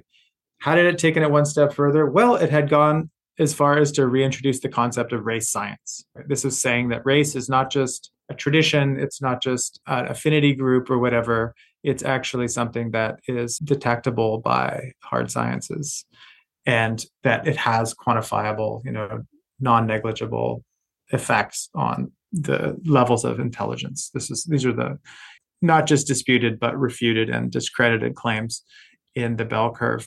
So what made it kind of special was this sort of race science as such. And it still is the fault line between what we call the alt-right and the hard right. Tends to be this willingness to talk about race as a science is something that is sort of built into the human DNA, built into the genome in a way that can be identified and from which one can draw a set of policies and sort of politics. So I think that was the radicalization that happened in the 1990s. It's what got some of these people sort of booted out of respectable conservative circles, in some cases, in most cases permanently, when Sam Francis started talking about the need to, talk about white identity and the white race as something that was positive and needed to be built upon. That was one step too far for a lot of the people who would be previously publishing him. So that is indeed, I think, an interesting moment in the 1990s, because it's sort of like the balkanization and the fragmentation that most Americans were watching from afar in a place like Europe or in, Somalia, which is falling apart at the time, and mostly, seeing as sites of either concern or places that might require like American military intervention or humanitarian intervention. The sort of counterintuitive flip that the paleo conservatives and libertarians pull off is to sort of look at that and say, like, how exciting, how can we sort of bring that wave of fragmentation back home to the United States and sort of let that secession on racial and ethnic borders become something that begins to reorganize the American polity as well. What concretely has the impact of thinkers like Rothbard been on the present day right wing in the US and also elsewhere? Rothbard and then his even more radical protege, Hans Hermann Hoppe, they've become memeified among the far right online youth. What's their influence? Does it extend beyond an online fringe? And I guess I could ask the same question more generally in terms of your thinkers. To what degree are their aspirations the aspirations of most capitalists, even if expressed in a more extreme way? What's the relationship between all these extremists and the more general currents of political economic thinking amongst elites over the past half century? Well, the Rothbard and Hoppe question, I mean, the reason I started looking into them historically was because of an attempt to try to understand what was happening with the alt-right, right around 2017, in the Charlottesville protest, the death of Heather Heyer. I think myself, like many other people, were pretty horrified and also, just desperately trying to figure out, what exactly was this ideology that was animating people, because it seemed like something more than simply, like the term white nationalism was used. It never was quite satisfactory to me because I didn't know what the nation was supposed to be in that model. Was it a secessionist movement? Was it a desire to, seize the reins of the highest levels of power in the United States and produce some kind of fascistoid kind of, regime? We were all, I know you were too, casting around desperately to try to figure out we could conceptualize and contain this frightening reality that was surrounding us. And the more I looked at Rothbard and Hoppe, and then I looked into the kind of things that were being written online by the alt-right, self-appointed in many cases, kind of leaders, there was just like a one-to-one relationship. I mean, what I describe in the book as this kind of paleo alliance in the early 1990s, what the actors at the time called the Paleo Alliance, from which came American Renaissance, the publication. There was this combination of a willingness and a desire to break up existing nation states into racially defined enclaves. At that time, most often defined by fairly free market policies, right, rather than kind of a decommodified or kind of socialistic policies. This was just a way to describe what the sort of online alt-right policies looked like. That's what the alt-right imagination was. There was not a coincidence that in profile after profile of people who were, movers and shakers in this world, there was the so-called libertarian to alt-right pipeline was repeated again and again. So I think around that time, 2017, especially with a figure like Richard Spencer, who had, you know, self-identifiedly made this move from being a libertarian and someone influenced by the Austrian school into more scientifically racist influenced ideas. This was a way to describe the dominant version of alt-right ideology. What happened after 2017, and this is now, you know, I think to my great relief, and I think the relief of a lot of people, is the attempt to unite the right at the time has been more and more of a failure, and that whatever coherence existed around the alt-right movement has been, you know, largely lost since then. So there are still, of course, you know, unfortunately, robust online sort of concentrations of activity, producing among other things the leaker from Southern Massachusetts, who has now recently been, you know, shown to have been engaged in all kinds of alt-right racist kind of memery and online activity. But there are now more people who would identify as like more traditionalist or socialist, in the sense that their vision of a white secessionist nation would not be one that was anarcho-capitalistic, but one that would be more redistributive, that acknowledges more the kind of the role of the family as a site of social reproduction explicitly, instead of just pretending it doesn't exist, which is often the way anarcho-capitalists operate. So I think that this sort of Rothbard-Hoppe version of anarcho-capitalism was pretty close to what we called the alt-right a few years ago. But insofar as the alt-right exists now, I think there's more space for more redistributive versions of right-wing politics. So there, as elsewhere, I think that the people I look at in the book are useful not so much as offering kind of like the hidden script to our present day world.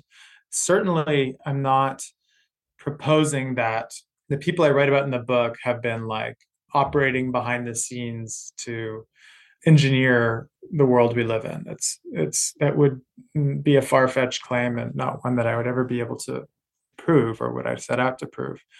What I think I'm interested in with this group is the way that they kind of manifest some of the most neurotic and pathological features of the world we live in. So there, I see them in the same way that, you know, Frederick Jameson would say, you know, go read science fiction because it's diagnostic, right? It tells you something about the state of the world that we're currently inhabiting. And so in that sense, I find the elisions that they're able to live with, and the kind of absences of realistic connection to other humans, symptomatic and diagnostic of the fact that we have been collectively producing a reality in which that can feel more and more true. And in that sense, you know, steel manning their ideology and giving it substance and sort of producing it and putting it in front of our eyes, for me, is intended as a kind of a provocation to sort of show, on the one hand, the kind of extraordinary flexibility and lability, actually, of some of their thinking. We haven't even talked yet of some of the sort of wilder examples from the book. The fact that, you know, this Dutch libertarian could end up in Somalia as the state collapses, and instead of just in a classic self-interested way, like getting on an airplane and leaving, he, in a more like radical and even sort of revolutionary way, decides to like plunge into the stateless space of Somalia and try to write a constitution for a stateless society, reduced then to a kind of a set of a contract that would create a hybrid out of customary Somali law, tribal law, with 21st century business contract. He's excited not just about the collapse of the state, but about the traditional system that would govern in its place, the Somali clan. Right. And then attempts to form his own Somali clan of white capitalists. Right, exactly. A businessman's clan, which he says was suggested to him by some sort of Somali elders, and maybe that's true. But what's interesting is that there's a kind of extreme willingness to experiment and to commit in that case, that was also repeated in the wonderful example of Milton Friedman's son and Patri Friedman's father, David, director Friedman, who is a lawyer and also a prominent anarcho-capitalist thinker. And a leading member of Society for Creative Anachronism. Exactly. And a leading medieval recreational reenactor who, among other things, has been performing as this, he probably would balk at the word performing, but he has been sort of partially inhabiting cosplay part of his life. Yeah, LARPing, cosplaying as an early 12th century Berber poet named Duke Caradoc of the Bow, in whose persona he curses the name of infidels and eats only with his right hand and praises Allah with the mentioning of the names of true believers and so on and so on. And in the sites of reenactment, the Pensic Wars, which he helped create in northern Pennsylvania as a portmanteau of Pennsylvania and Punic Wars, he created this convention that was called the Enchanted Ground, where you sort of set up a rope, and inside of that space, you have to exist like you're in the Middle Ages, and you cannot bring in any technologies or act in any other way, other than, of course, speaking in languages that sound quite different than they would have been spoken then. But this seemed at first, when I was reading about it, like a sort of a just kind of a kooky detail or like a trivial kind of aside. But the more I thought about it, the more I was like, this, the reason I think I find these anarcho-capitalists compelling is they have that belief that they can kind of LARP a new reality into being, right? Like there is this idea of just like a level of individual commitment and the need to search for kind of ideological purity, which at times, this is the thing, right? I mean, because they are flowing with the zeitgeist towards like ever greater commodification of human life, it can make them feel like they are sort of manifesting it themselves. So Balaji Srinivasan, the venture capitalist and big sort of Bitcoin operator, claims that he and his fellow Bitcoiners kind of LARPed a currency into existence. Of course, anyone who would look objectively at the phenomenon of cryptocurrency would say, first of all, that they have not LARPed a currency into existence because it's not doesn't operate as a currency in any way that you might think about it.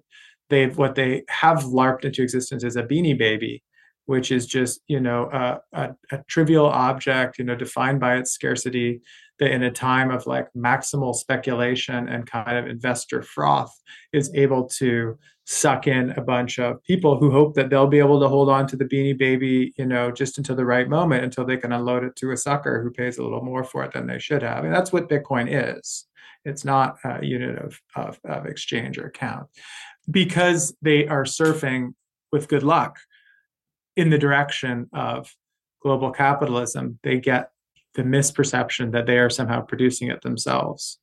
So it makes it easier for them to be drawn further and further into this idea that everything that's happening is of their own making, to the point that their grandiosity can become like inflated, to the point that Srinivasan said, no, now I'm going to LARP a new country into existence. And I've had people say to me who are, of this persuasion, things like, well, don't you think it would be good just to be able to create like two patches of territory, one where you would organize the world like you might like to, like more socialist or decommodified, and another one that's like ours, like anarcho-capitalist, totally commodified. And my response was not to like engage with a thought experiment, but just to say like, where are these patches of territory? Like the thing about the earth is it's been divided up. Like the only way you're going to get that chance is under the conditions, as you mentioned earlier, of like an authoritarian coup. The world is not a blank slate, especially the kind of move to an online world, but then also just the overhang of that settler colonial ideology is such that this idea of the possibility of sort of finding a blank space on the map continues to persist in ways that are, really, really pernicious. A land without people for a people with capital. I think that the point, of the book was just to, and especially I think it's because it was written in large part in 2020, like during the COVID year, during the year that, American cities were, a lot of them were, filled with larger numbers of people protesting than they had been in ever, decades or ever. The contested election at the end of the year, I think, like many other people, was just feeling like extremely unmoored and disoriented and unclear about where exactly we were going.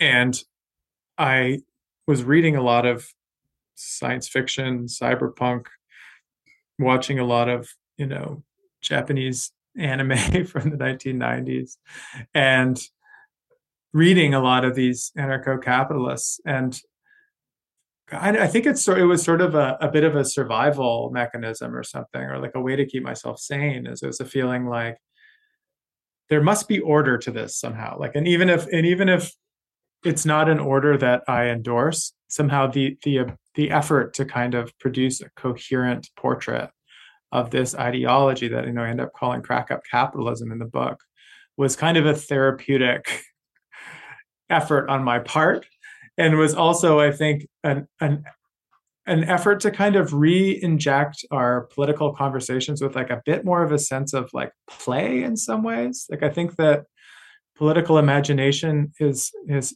a tendency, even in times of great kind of creativity, to enter back into kind of familiar patterns and familiar channels, and then even more so to have its energy drained and co-opted very quickly by existing corporate powers. I think to mention BLM again, that has just been so clearly happened so quickly with the corporate co-optation, I think, of demands for racial justice, to the point that it's almost stood in the way of the continued success of those very vital political demands. So I think that one of the things we just really need right now is to just keep evolving and keep mutating. And the fact that I followed one of these mutations in kind of a disturbing direction was perhaps only meant as a kind of a negative example of the way that we should be open to positive mutations, because genetic scientists know that mutations aren't bad. We might think of mutants as a bad thing in the kind of popular imagination, but mutations are good. The power of a right-wing capitalist opposition to neoliberal globalization became overwhelmingly evident with Trump and Brexit. But obviously, this is nothing new. Margaret Thatcher was a Eurosceptic from the beginning. Pat Buchanan transformed conservative American politics way back in the 1990s. But today, I think we often think of right-wing anti-globalism as racist and anti-migrant and nationalist, but also oriented toward reviving the economic standing of the native working class, at least on the rhetorical level, as we see with Trump. But that story seems at best incomplete because many on the anti-globalist right, as you tell it, only want to more radically unleash market forces rather than to protect anyone, including some privileged group of native workers, to protect anyone from those forces. How do the figures in your book and the story you tell relate to the welfarist discourse of Trumpist or Trump-adjacent groupings like the National Republicans or like the Compact Magazine era Sohra Bamari? What do we understand about today's right when we put these two sorts of groups, when we compare them to one another? Yeah, no, it's a good question. It's actually something that has transformed, I think, even in the course of me writing the book, because one of the reasons why I set off on this topic originally, as I mentioned, was the kind of early Trump years, when I think that what the nature of the backlash was really being misdescribed a lot. So I think that the idea that the pendulum was swinging is the metaphor that was often used, from globalization back towards nationalism, which was often openly described as a kind of like a Polanyian double movement, where society sort of protects itself against the disruptions and the kind of disorientations that have been produced by its exposure to larger forces. I feel like Trump, especially, and Brexit as well, was being sort of granted that status, that it was like a kind of, even if people were critical of it, it was being described as a kind of reflex of social self-protection. And Polanyi himself had said, sometimes that'll come from the left and sometimes it will come from the right. He was talking about fascism, which was indeed that kind of a withdrawal from the global economy.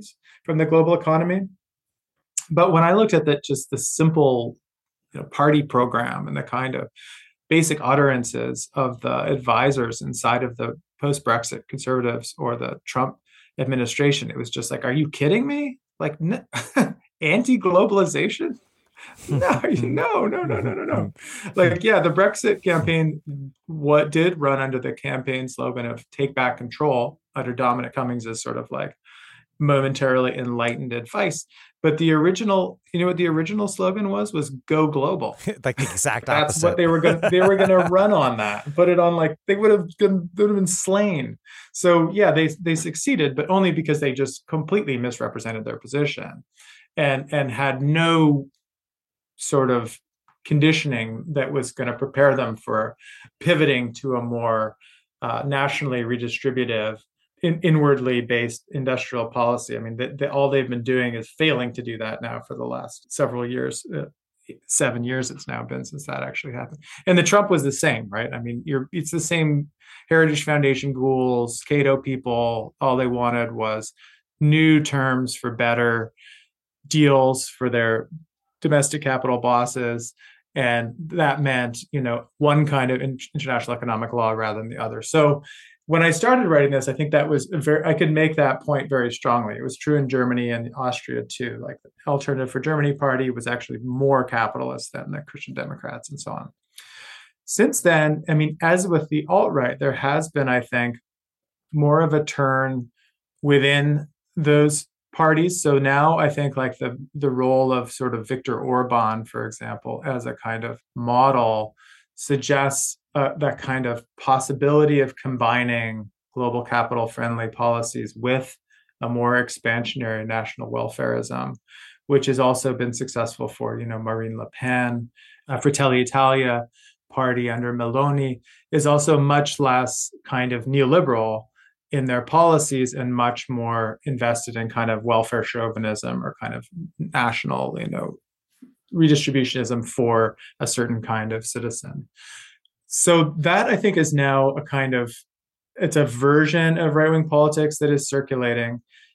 The United States is a place where I feel like it keeps on being predicted as being insurgent without ever actually appearing, as far as I can tell. I mean, I don't see the national conservatism of someone like Josh Hawley or Marco Rubio as a real factor politically. I mean, I think we, the kind of pundit class, see its potential in certain ways. And so we keep on expecting it to kind of manifest. But like, where is it? It's nowhere. Where's Hawley? I mean, how many thousands of words have been printed about him for the amount of interest that he actually has from everyday voters? So I think that it's true that kind of in the ongoing mutations, like a J.D. Vance character or even a Blake Masters will kind of disavow their earlier affiliation with the kind of anarcho-capitalism, which I'm describing, which, by the way, like Blake Masters was like literally sending around like Hans Hermann Hoppe quotes to his like buddies at Stanford. So he very much came from that. They've decided that it's tactically good to describe libertarianism as bad, describe themselves as being anti-Cato, partially because this is like the Bannonite language, which seems to be more successful. But I will start to believe in kind of welfare chauvinism from the right when I actually see policies being created, designed, and passed that make those kind of realities real rather than just, you know, rhetorical possibilities. Listeners have likely been waiting for us to finally discuss the internet. And it was early on in terms of mass internet culture, beginning in the late 90s, that you write that anarcho-capitalists honed in on the internet as a tool to advance their authoritarian capitalist project. And a key text was The Sovereign Individual, How to Survive and Thrive During the Collapse of the Welfare State by William Rees-Mogg, who I presume might be the son of the infamous right-wing Tory Jacob Rees-Mogg, but is actually his dad. Yeah. And it's a book that has appealed to really important figures in Silicon Valley, Mark Andreessen, Peter Thiel, and to Andreessen's one-time colleague who you mentioned earlier, Balaji Srinivasan. And you write that one thing that appealed to anarcho-capitalists and to these Silicon Valley leaders about the book is that it offered an alternative to the so-called commune story of the internet, a story I discussed with Fred Turner a while back, which traces the rise of Silicon Valley from the Back to the Land counterculture of Stuart Brand's Whole Earth catalog through Wired magazine to the present when Fred Turner's book was published. But what sort of alternative story is this? Because the story that Turner tells is also a story about the rise of a certain techno-libertarianism. Are these two different facets of one larger story? And then how does their commitment to that version of the story, how does it help us make sense of the future that they imagine awaits us in a world that they hope will be redefined radically by cryptocurrency and the metaverse? It's a distinction that can be a little bit blurry for sure. But I think that, insofar as Turner wants to bring that story of the kind of the commune transforming over time up to something like Web 2.0, right? Like the way that social media continues to at least rhetorically claim that it's like a new commons, a place that we can all unite and share ideas collectively. The interesting thing about the people I write about is they like never entertain that thought. They are not into the Declaration of the Independence of Cyberspace. Exactly. When John Perry Barlow was like, your laws don't reach here, man. They were like, oh, no, yeah, they totally do. No, the laws completely reach here. That's what's great about it. Private property is sacrosanct. Yeah. No, they're like, so I call it the property story against the commune story, is they had the insight, which in fact was correct in some ways, that you could at least make certain kinds of ownership even more immune from state interference than sort of traditional terrestrial property. And of course, cryptocurrency is the best example of that. The idea of creating a kind of something on a blockchain that is not located in any given state, but as Bitcoiners themselves, to their great sadness, discover again and again, like the act of mining or even transacting in their currencies can indeed be regulated by terrestrial states. But from the late 90s, the interesting thing about the kind of anarcho-capitalist wing of the crypto-libertarian community is that they were trying to figure out the ways that structures of laws and new kind of institutions could be built online in a way that could, evade and elude states, not to produce a new commons, but to produce like an even more ironclad, enclosed world of property and tradable commodities. This is another example, I think, of the sort of capitalist realism, which finds its easy and really copacetic corollary in the so-called race realism of the right that we see again and again in your book, which is that these other techno-libertarians have this pretense that the internet is going to be all about community when in fact it's all about property and profit. Mm-hmm. And your guys say, no, that's what it's about. Yeah. No pretense. Right. Exactly. Well, that's why I think that, I mentioned this earlier, but I think it was just because I was rereading The New Imperialism by Harvey recently, and I was thinking about how helpful his way of describing things is that, he said that there is, on the one hand, kind of the logic of capital, which is at least theoretically global or planetary, and which kind of operates in happy dismissal of human borders in the sense that it like reorganizes itself across them. It has little spaces of intensity inside of them. It has no sort of drive towards like uniformity or evenness. And then there's the territorial logic, which intersects with capital, which can sometimes work with it or against it to kind of create patterns where capitalism sometimes works in a more abstract form.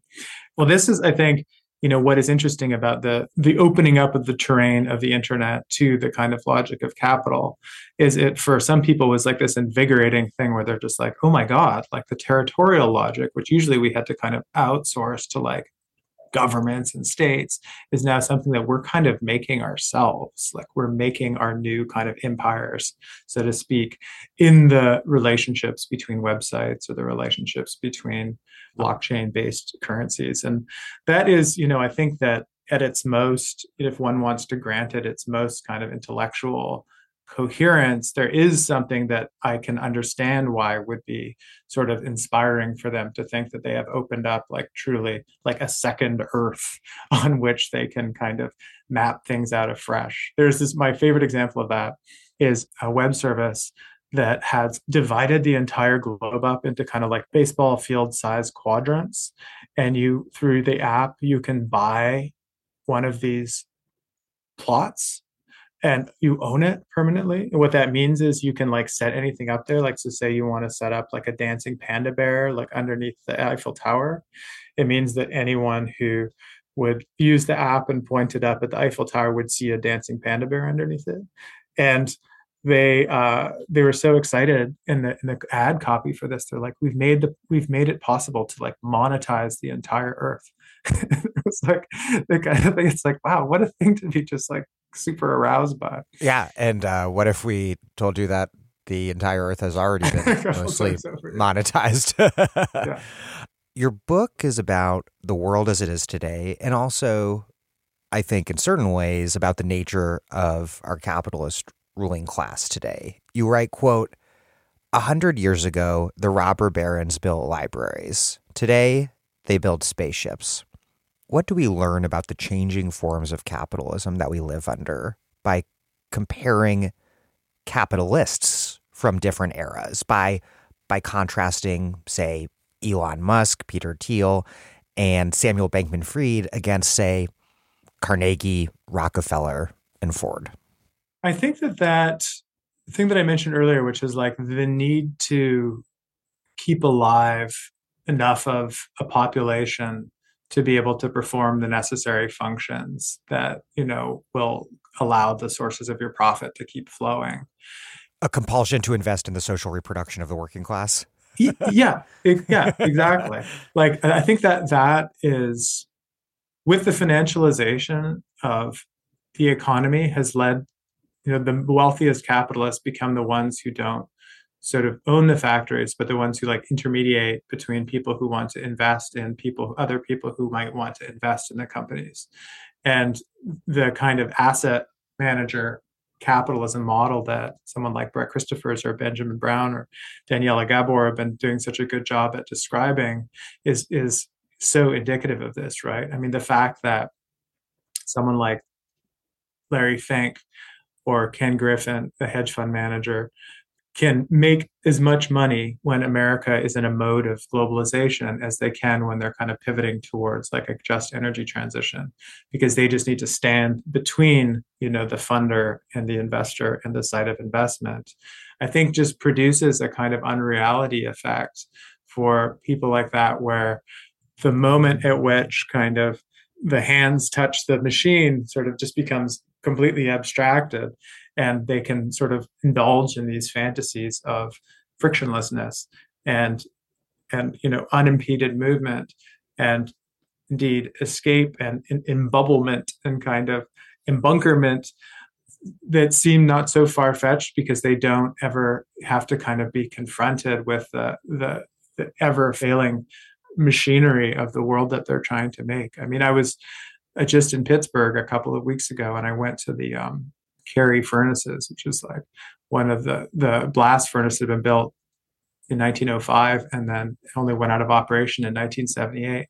And it's just an extraordinary thing to be. I mean, it's like, it's sort of like being at the pyramids or something, right? Because you're looking at this thing, and then the guy's like, and there were 7 of these, all or 6 of these, all the way down the river. And there's like an awesomeness to that, which I struggle to imagine how, like, you know, Mark Zuckerberg, like looking at a visualization of the expansion of the social network or whatever, would just have a completely different idea of what it means to be like a very, very wealthy man in the world. Well, Quinn Slobodian, thank you very much. Thank you for the questions.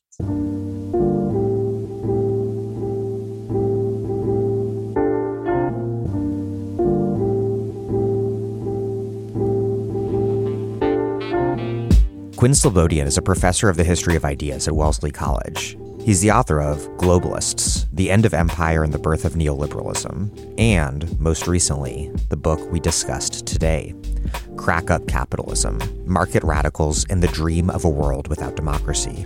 Thank you for listening to The Dig from Jacobin Magazine. As Marx once said, after noting that the bourgeoisie has, through its exploitation of the world market, given a cosmopolitan character to production and consumption in every country. While other podcasts have only interpreted the world in various ways, our point is to change it. We're posting new episodes every week.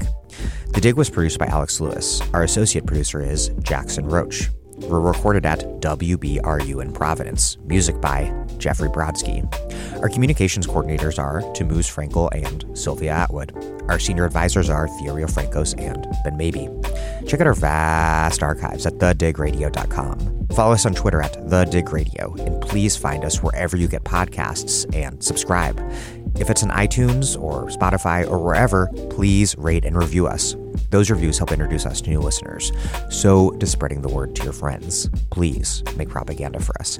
And do find us at patreon.com and make a monthly contribution to keep this operation up and running strong. Even a few bucks a month is huge.